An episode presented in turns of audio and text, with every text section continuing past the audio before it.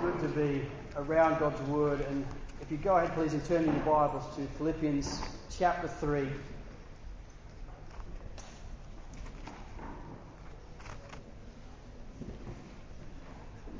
if you want a title for this morning's message, I've called it No Greater Thing. We're going to be confining ourselves in verse 7 through 11 of chapter 3. Brendan preached on chapter 3, verses 1 through 6 last week. He just did an outstanding job of that. And I'm going to read all of that to give us a context for this whole chapter.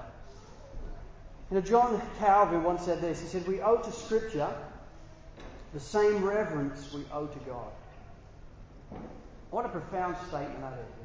When we gather on a Sunday morning and we sing, but in particular, when we gather around this word, we owe to this word the same reverence that we owe to God. When we sit under this word in this moment, not just being addressed by a pastor or a preacher, we're being addressed by God. God Himself is seeking to address His flock, address His people. And what a precious moment then this becomes, don't you think? So let's read from verse 1. Finally, my brothers, rejoice in the Lord. To write the same things to you is of no trouble to me and is safe for you. Look out for the dogs. Look out for the evildoers. Look out for those who mutilate the flesh. For we are the real circumcision, who worship by the Spirit of God and glory in Christ Jesus and put no confidence in the flesh. Though I myself have reason for confidence in the flesh also. If anyone else thinks he has reason for confidence in the flesh, I have more. Circumcised on the eighth day of the people of Israel, the tribe of Benjamin, the Hebrew of Hebrews. As to the law, a Pharisee. As to zeal, a persecutor of the church. As to righteousness under the law, blameless. But whatever gain I had, I counted as loss for the sake of Christ. Indeed, I count everything as loss because of the surpassing worth of knowing Christ Jesus, my Lord. For his sake I've suffered the loss of all things and count them as rubbish, in order that I may gain Christ and be found in him, not having a righteousness of my own that comes from the law, but that which comes through faith in Christ, the righteousness from God that depends on faith, that I may know him and the power of his resurrection and may share his sufferings, becoming like him in his death, that by any means possible I may attain the resurrection from the dead. Let's pray. Lord, as we gather around your word, we are mindful of the words of John Calvin. We want to give to this word the reverence which we give you. The one who dwells in inconsumable light. The one who is holy and high and far above all things. The one who took our place at Calvary and called our names. Lord, you are the one who's addressing us this morning from your word. And so, would we have ears to hear? Would we have eyes to see? Would we have hearts that are engaged and soft to your words. In Jesus' name, Amen. You know, for me, I've been going to church all my life. You know, even in my mother's womb, I was there. I'm sure I was singing songs even in the womb. I've just been there the whole time. And there's some real challenges with that. There's also some great things with that. I've sat through what must be thousands of messages and in my mind, because I've gone to church so long, are literally thousands of songs. And so different people say a song at different points. And I can remember how old I was when I sang that, what type of song it was, which church I was probably in at the time singing that song, whether I liked it or not. I've got thousands of songs logged in my mind. And as I was reading and studying this text this week, there was one song, one refrain from the song, that came over in my mind again and again and again. It was a song that I probably sang when I was about 12, 13 years old. It's a song written by Mark Pendergrass. It's a simple song. And he says this The greatest thing in all my life is knowing you. The greatest thing in all my life is knowing you. I want to know you more. I want to love you more. The greatest thing in all my life is knowing you.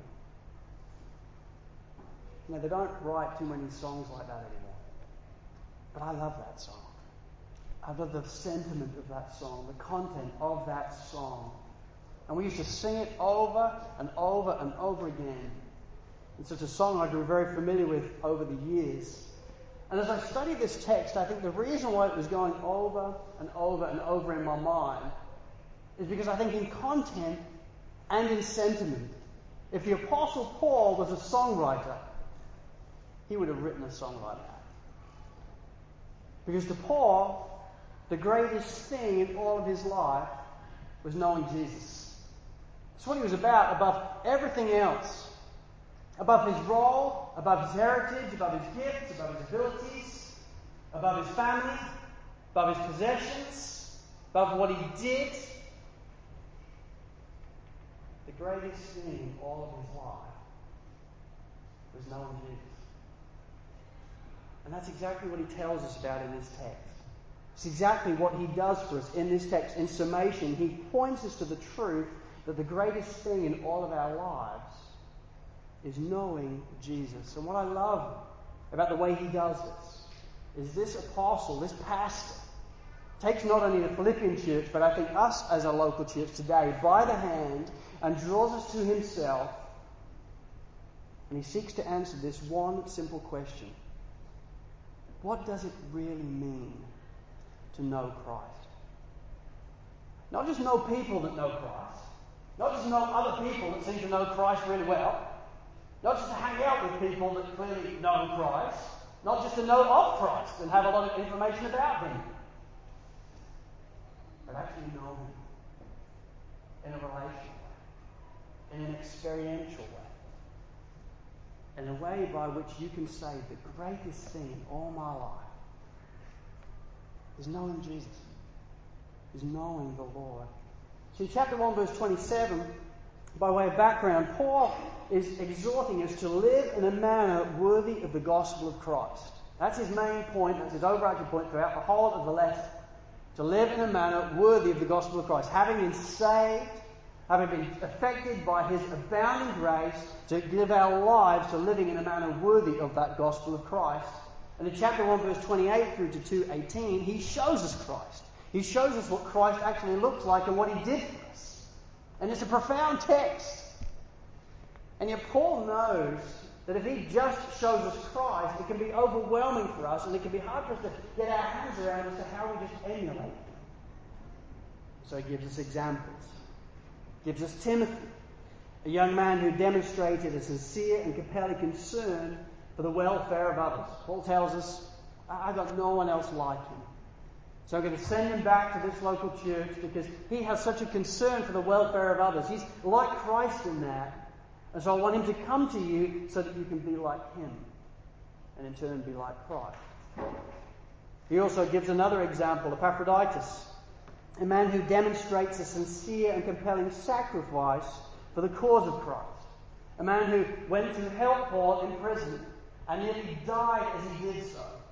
Nearly gave his life for the means of the gospel that he sought to care for Paul. And then Paul gives us a third example himself.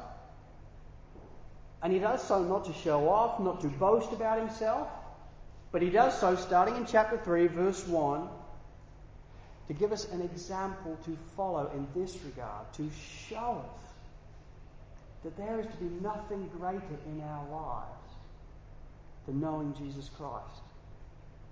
That's what it's all about. And what we have here then is a text which is profoundly theological Paul outlines the entire scope of salvation in this text. He talks about a conversion, about justification, about sanctification and glorification. It is profoundly theological, but it is also deeply personal, and I love that. It's as if this pastor just takes a seat and says, Hey, listen, let me talk to you And I want to open up my heart to you. And I want to show you what it's really all about as a church. I want to show you who it's all about. I want to show you what it means to treasure Christ above all things. I want to show you what it means to know that the greatest thing in all your life is knowing Jesus. See, my hope today then is that if you're here today and you do not know Jesus Christ as your Lord and Saviour, it's my sincere hope that even as I give this message, you may encounter Christ in Him crucified. That even as I preach this message and these words, that you may see in your life that there is something greater than what you're presently experiencing. And His name is Jesus Christ. And you may, even in the midst of this message, turn from your sin, put your faith in Jesus Christ, and then begin to know Him and His profound love for yourself. And if you're here today as a Christian, it's my hope that these words would wash over you and refresh your soul. Bring you back to what it's all about. Bring you back to the main thing, the main prize, namely knowing Christ. And so, what does it really mean to know Christ? Well, Paul gives us, I think, three things in these five verses from 7 through 11. Here's the first thing. Number one, knowing Christ means recognizing his superior worth. Look with me at verse 7. He says, But whatever gain I had, I count it as loss for the sake of Christ. Indeed, I count everything as loss because of the surpassing worth of knowing Christ Jesus, my Lord. Paul begins this section by referencing his former life, his gifts, his privileges, his advantages, his achievements. Uh, and what he does is he uses an accounting term. So when you look at the gains and loss sheet, if you know anything about accounts, Paul's using that gains and loss sheet right here. And he's talking first of all about his gains and what he classed in his former life as gains. And he's told us all about them in verses 5 and 6. He was circumcised on the eighth day. That made him like a really good Jew, so that's in the gains category. He was a Hebrew of Hebrews. He knew his ancestry. He was from the tribe of Benjamin. He most likely knew then and spoke Aramaic, making him a, a fully fledged quality Jew, so that's in the, in the gain category. He was also a Pharisee. He belonged to the most zealous and religious sect there was out there, and he followed the law blamelessly. As to zeal, there was no one like Paul. He followed the letter of the law to the letter and lived it out, and all these things were gains in his life. I've been circumcised, I'm a Hebrew, I have Jewish ancestry, I'm a Pharisee. I totally live for God. I even, I even persecute Christians. Knowing that Christ is a false gospel, I persecute them. I have many, many gains. And Paul stacks up all those things in the gain category. He had everything going for him. Everything in this gain category would make him important before men. They would all think he's amazing for his, zeal and the way he followed this to the letter of the law. And he also thought, Paul as an individual thought, that these things would help him be acceptable before God. That if anybody on their own accord could get into heaven, surely it was Paul.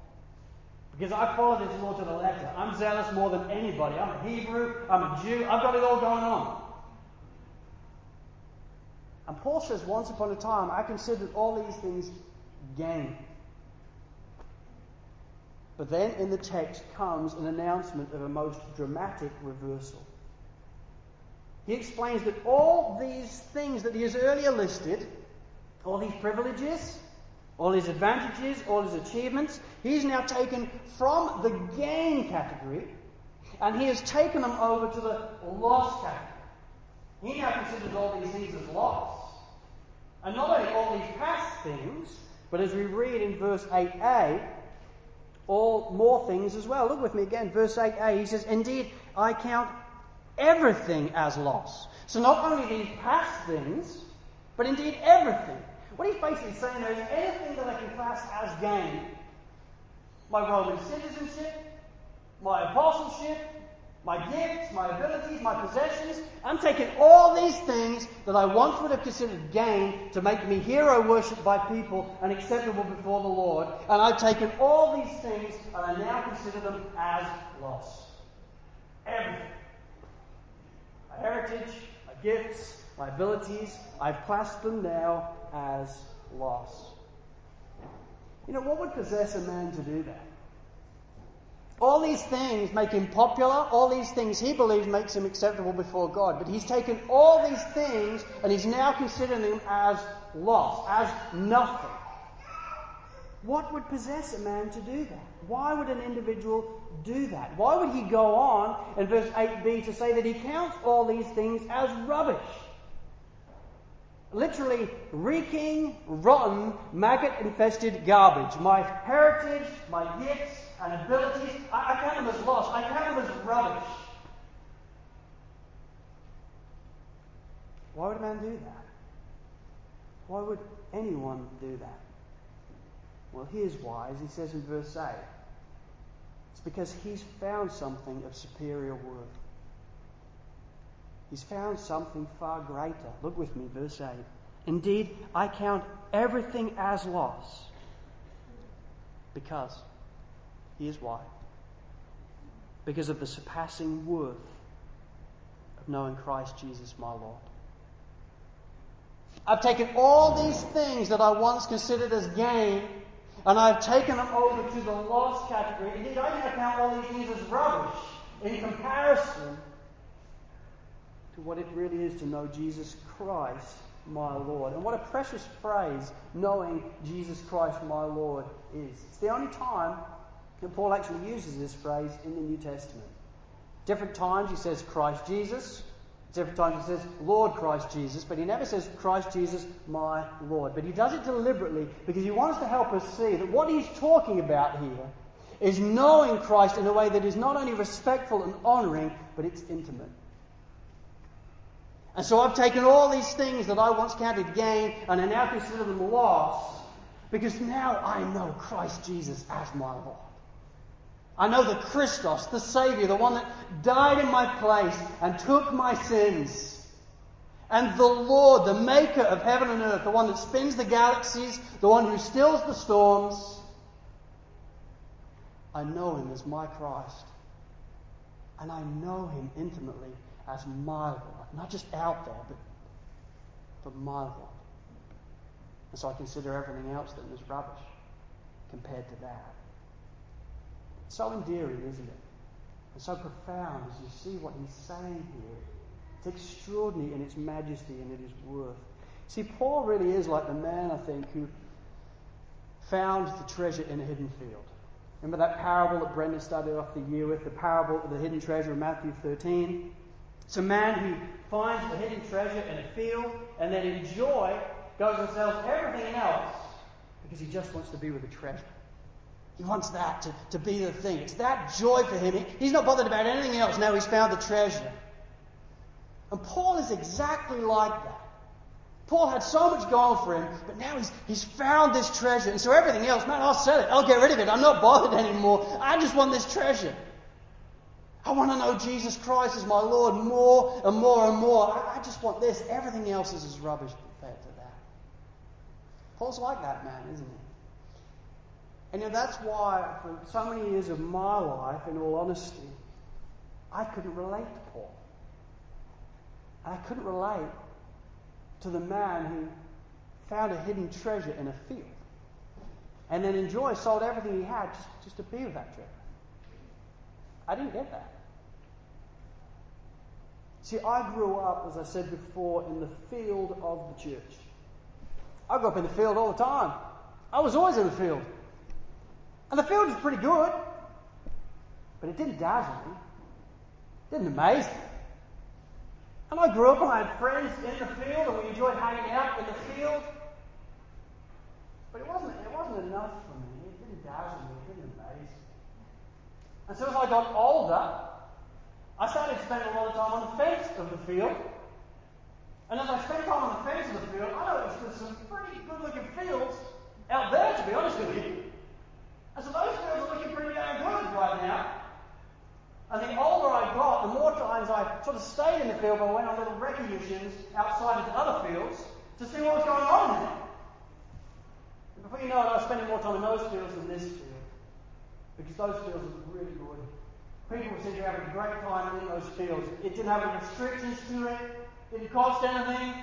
There was no serving in those fields. You could pick people up, them go. It didn't really matter. You didn't have to work very much. These fields were like, I used to watch the show Friends when I was a younger guy. All the other fields looked like friends to me. It's just like, this is amazing. Everybody's so happy all the time. And yet in this field, it can be quite difficult. But in those fields, it's amazing. The field is amazing. Sat on the fence, started to the other fields. Started to spend time in the other fields. And then at 19 years old, in the midst of being in another field, my life fell apart. And God, in His grace, took me from that field, took me back over the fence, brought me into the field of the church, and opened my eyes to the treasure. And it changed my life. For years growing up, I'd seen other people affected by treasure, but I'd never been affected quite like that. And the field wasn't enough. But at 19, I found the treasure. And it changed my life. Grace, in a moment and over those weeks and months, I still remember it well, became amazing. Grace changed my life. What Jesus Christ had done, not just in a far off way, but for me. I knew what it was to have Christ Jesus as my Lord. And it changed my life. And in that moment and over those months when I was 19, I began to understand and relate to Paul why it is he could say, The greatest thing in all my life is knowing Jesus. I don't want anything. But I couldn't have said that for so many years of my life. And maybe you're here today and you can't say that. Maybe you've grown up in the field of the church. Maybe for the last month you've been in the field of the church. Maybe you've been in the field of the church all of your life. Well, I want to encourage you. Friends, the field will never satisfy you. It will never be enough. The church can be great, but it can also be disappointing at times. You will experience great joy, you will experience hurt, because it's family life. The field of the church will never amaze you. It will never be enough to satisfy you. But I also want to encourage you, if you go over the fence like I did, the world will never satisfy you either. It will never be enough. It dazzles. But all that dazzles is not gold. You know what I'm saying? You think it's going to be great. You think, if only I could do that, I would be satisfied. And you don't notice that everybody in the world is also holding field after field after field in search of something more. And we need to wisen up and see that because that's what we see all the way through the Bible. People go from one thing to the next, to the next, trying to find satisfaction, trying to find true joy, trying to find their identity and their purpose and their joy. The field of the church will never satisfy you. The field of the world will never satisfy you. But Jesus Christ, the true treasure, as your Lord and Saviour, will fully and individually alone satisfy you. He's the one. He is the only one that you can encounter and then say in your life, the greatest thing in all my life is knowing Him. Nothing else matters. I was measuring on scales, oh, nothing else would matter compared to the knowing the joy, the surpassing joy of knowing Jesus Christ my Lord. And so if you can relate to my story and you've not yet found the treasure, I want to encourage you today, cry out to Him. Ask the Lord for help. Cry out to Him. The Lord, I'm in the field, but I don't perceive that I've found the treasure. Lord, would you open my eyes to the treasure? And here's the promise of Matthew 7. As you ask, as you seek, as you knock, He will open your eyes to the treasure. Whether it be in a moment, or whether it be over a period of time, He will open your eyes to the treasure, and by God's grace, your life will change. Not as a duty, but as a delight, because you will have met a person. You will have met a person that will change your life and will enable you to say, There is nothing greater in my life than knowing Him. That's what happened to Paul. as he was on the Damascus Road on his way to kill Christians, believing that Christ was, in effect, a, a false God. And yet he encounters Christ. And in that moment, his eyes are opened to the treasure. And over the weeks and months, he spends more and more time with Christ to the point where he can now say, I consider everything else lost. The surpassing joy of knowing Christ. Knowing Christ means recognizing his superior worth. That's not all. Number two, knowing Christ means recognizing his saving work. Look with me at verse 8b. It says, For his sake I have suffered the loss of all things and count them as rubbish, in order that I may gain Christ and be found in him, not having a righteousness of my own that comes from the law, but that which comes through faith in Christ. The righteousness from God that depends on faith. See, what Paul, I think, has worked through in his life, and perhaps grasped better than anybody else alive at this time, is simply this the equation that Jesus plus anything equals nothing. That if you add anything to Jesus, you are left with nothing. It's the work of legalism. It's the work of adding to the gospel, and Paul knew it. He was a defender of the gospel, a defender of the faith, because he knew Jesus is alone for everything, but Jesus plus anything equals nothing. So in verse 2, he warns the Philippian church against the dogs and the evildoers. I mean, he's not very kind to them, is he? You want to read the book of Galatians? He's rancid about this stuff because he's aware. Do not, do, do not try and smuggle in works to my church. Because it is all by grace. Salvation is fully and complete through faith alone, in Christ alone, by grace alone. So would we not add works? That's what he does all the way through the book of Galatians, and here we see him in the Philippians warning them of the same thing. Listen, look out for the dogs and the evildoers. They will be people that will be saying, Christ, Christ is good, but you need Christ plus this.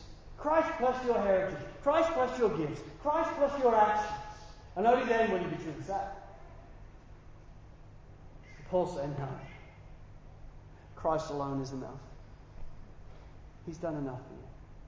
It's not about your works, it's about his works. And so in verse 9, he re emphasizes to them that they do not have a righteousness that comes from the law, but they have a righteousness that comes through faith. It is simply by faith that salvation exists. It's not about Christ plus my good works. It is all and completely about Christ. Full stop. It's all His work. And as we put our faith in Him as our Lord and Saviour, His righteousness, His 33 years of righteousness that He lived, complete perfection before the Lord, is then imputed to us. We are clothed in the righteousness of Jesus Christ. So when God the Father sees us, He sees us as holy. He sees us as perfect because He sees us through the lens of His Son. Is that not scandalous grace? See, as Christians, I think we forget that, which is why we try to add to it. But if we just remember we are clothed in a robe of righteousness, well, what are you trying to add to that? Well, the robe's probably not enough. I better start reading my Bible more, then God to be impressed. He's not impressed with whatever you read. But he's very impressed with the robe of righteousness. And that's what his son gave to him. Paul is dogged in his attempt to ensure that they understand you are saved by grace alone, through faith alone, in Christ alone. Christ plus anything equals nothing. And Paul understands that.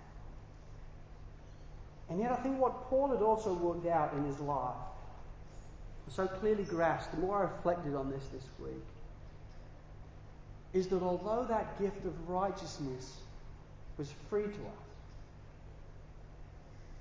it cost the Son everything. And so when we read in verse 9 that we have a righteousness that comes through faith in Christ, I submit to you that's not just Paul scribbling away and says, well, what shall I tell him? Oh, yeah, faith in Christ, they're good. as he pens those words, faith in Christ, just prior to talking about how he wants to suffer like Christ, to honour Christ in his suffering, submit to you as he pens those words, he's very aware of the suffering of Christ. He's very aware that that righteousness that we now wear, that was free to us, was not free to the Son. And it cost him everything.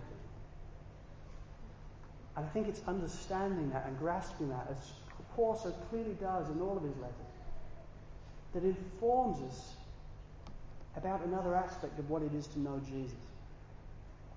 Because I think Paul was fueled by that love. He was fueled by that affection. He wasn't getting up in the morning going, oh, you know, I should probably spend time with God today. I should probably do something. He's getting up and saying, I, I can't wait to be with the Lord today because He's the one that died in my place. He's the one who gave everything up for me. I think that's so important when it comes to having a relationship with Christ, recognizing His saving work in our lives. See, if you, on the way home today, and you're on your way home, and maybe you're going on the bus, and you're waiting for a bus, and that bus draws near, and one of your, uh, uh, sorry, somebody draws out in front of that bus, you don't know them, but somebody goes out in front of that bus, and the bus is just about to knock them over, but somebody else runs and pushes them out of the way. And that first individual is saved. That second person actually dies in front of your eyes for that person. That would affect you. That affect you way. I think if you share that life group, you're like, oh, I saw this most incredible thing. Somebody, somebody pushed somebody out the way of a bus and they took the fall for them. And if that person who was actually standing in front of the bus was, imagine though it was one of your friends or one of your family members. And they stepped out in front of a bus, and again this individual came and they pushed them out of the way, and then your friend or family member was, was saved, but somebody else died for them, I mean, that would affect you too, wouldn't it? I think it would affect you even more. You'd never forget the moment when you saw your friend get saved or you saw your family member get saved by this stranger. But imagine if you were the individual stepping out in front of the bus. And then this stranger came and he pushed you out of the way. And then he died in your place. I think that would affect you for the rest of your life. Not a day would go by that you wouldn't remember that man. But the way he gave his life, the way he saved. My friends, I submit to you when it comes to Christ, that's the way Paul lived. He was so affected. He was so aware that I deserve to die, but you, you came and pushed me out the way. And you took the fall for me. Knowing Christ in an experiential way and loving Him involves an emotion. And it's emotion, I believe, that comes from understanding He has bled for you. He died on a cross for you. His Father turned His face away and He stayed there for you. Knowing Christ means recognizing his separate saving work. And lastly, knowing Christ means becoming like him. Verse 10. He says, That I may know him and the power of his resurrection, and may share his sufferings, becoming like him in his death, that I by any means possible may attain the resurrection from the dead. Jeff Purswell says this in, in unpacking this verse, I think brilliantly. He says, knowing Christ means an intimate, personal relationship that demands a response of the entire person. It engages your whole life. Because knowing Christ, really knowing Christ, touches all of life. I think that's brilliant. Knowing Christ, really knowing Christ, touches all of life. And so it does. And just like C.J. Mahaney said, a quote that I gave out a few weeks ago, those we admire, we watch, And those we watch, we become influenced by. And those we become influenced by, we become like. How true. So here's the way it works. It touches all of our life because those we admire, we watch, we spend time with, and those we spend time with, we become like. Well, so it is with our relationship with Christ. Because of a love for Him, because of an affection for Him, we can't help but admire Him. And because we admire Him, we want to watch Him, we want to spend time with Him. And as we spend time with Him, we become influenced by Him. And because we become influenced by Him, we become like Him. It's the way it always works. And that's exactly what Paul models for us here. As he admires Christ, as he watches Christ, as he becomes influenced by Christ, he becomes like Christ. Because here he is in prison. And he's not sure what's going to happen to him yet. He's under arrest. And he's aware I'm either going to survive this, which is going to mean to live as Christ, and I'm going to have to keep giving my life on a missionary journey for him, or I'm going to die. Which basically means I will be dragged into the arena, I will be tied down, and then I will be mutilated by wild beasts. And as Paul is in that predicament, and facing the reality of that situation, his premise is this I, I want to suffer well. And here's how I want to suffer I want to suffer like Christ. I, I want to be like him. If I've got to suffer, I want to do that in a way that brings glory to him. I want to emulate him. And so I'm going to be crying out to him for the power of the resurrection. I'm aware that Jesus Christ's power will be enough for me to see me through this sustaining grace. And as I cry out to Him for power, I want to be like Him all the way until I attain the resurrection of the dead, all the way until I go out to be with Him. If I'm to suffer, I want to suffer like Him because I want to be like Him. And I submit to you for Paul, that's not a duty. That's not something he's just doing because he thinks, yeah, I probably should. I've become a Christian. And yeah, I suppose, and you know, with being a Christian and all, I should probably suffer like Christ. It'd be good to do that. to Paul, this is like, this is all I want to do. This is my delight. This is my privilege and my joy. So if I have to suffer, I want to suffer like Christ. I want to be like Him. Because He's the one I admire. And I guess because I admire Him, I spend a lot of time with Him. Because I spend a lot of time with Him, I'm influenced by Him. And because I'm influenced by Him, I want to become like Him. So I want to be like Christ. Knowing Christ means becoming like Him. And so to Paul, knowing Christ means recognizing His superior worth, recognizing just how majestic and glorious He really is, recognizing then His saving work, that He is your Christ and your Savior. He died in your place. He did that because He loved you and wants to know you. Knowing Christ then means becoming like Him. Just can't help ourselves. Because we truly love Him, we admire Him, we'll spend time with Him. If we spend time with Him, we'll be influenced by Him. If we're influenced by Him, we will become like Him. It will be our delight. So endearing then when you see this in the text, isn't it? So glorious when you see Paul setting himself up as an example, not to show off, not to boast, but to explain to us as a church, you realize this is what it's all about. It's not about which life you're in. It's not about which roster you're on next. It's not about lunch. It's not about how many kids mom will have. It's not about what job you're going to do next. It's not about any of those things. All those things are like rubbish compared to this. It's about knowing Jesus Christ as our Lord. He, he's the everything. He's the one who will stab us and melt our hearts and affect us and be all consuming to us. My friends, just two points of application and to close. Number one, if you don't know Christ for yourself,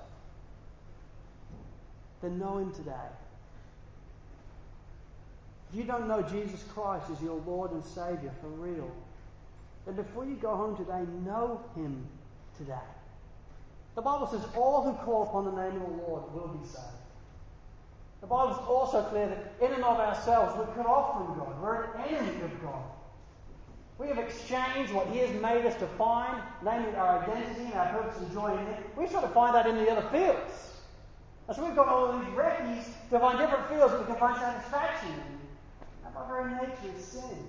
Rejecting God's commands, rejecting who He is, and living for ourselves. But he also makes it clear in grace that if we put our faith in Jesus Christ as our Lord and Saviour, that in that moment we will be reconciled to God. We'll come back to Him. And you know one of the beneficiaries of that? One of the greatest joys of that is this. You then in that moment begin to have a relationship with Jesus Christ. Not primarily a relationship with the church, not primarily a relationship with the Bible, a relationship with a person.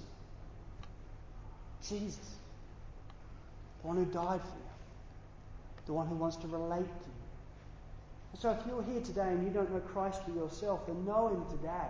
Even at the end of this meeting, if we can pray for you, if we can ask God for help for you in this, if we can lead you to Christ, we gladly will.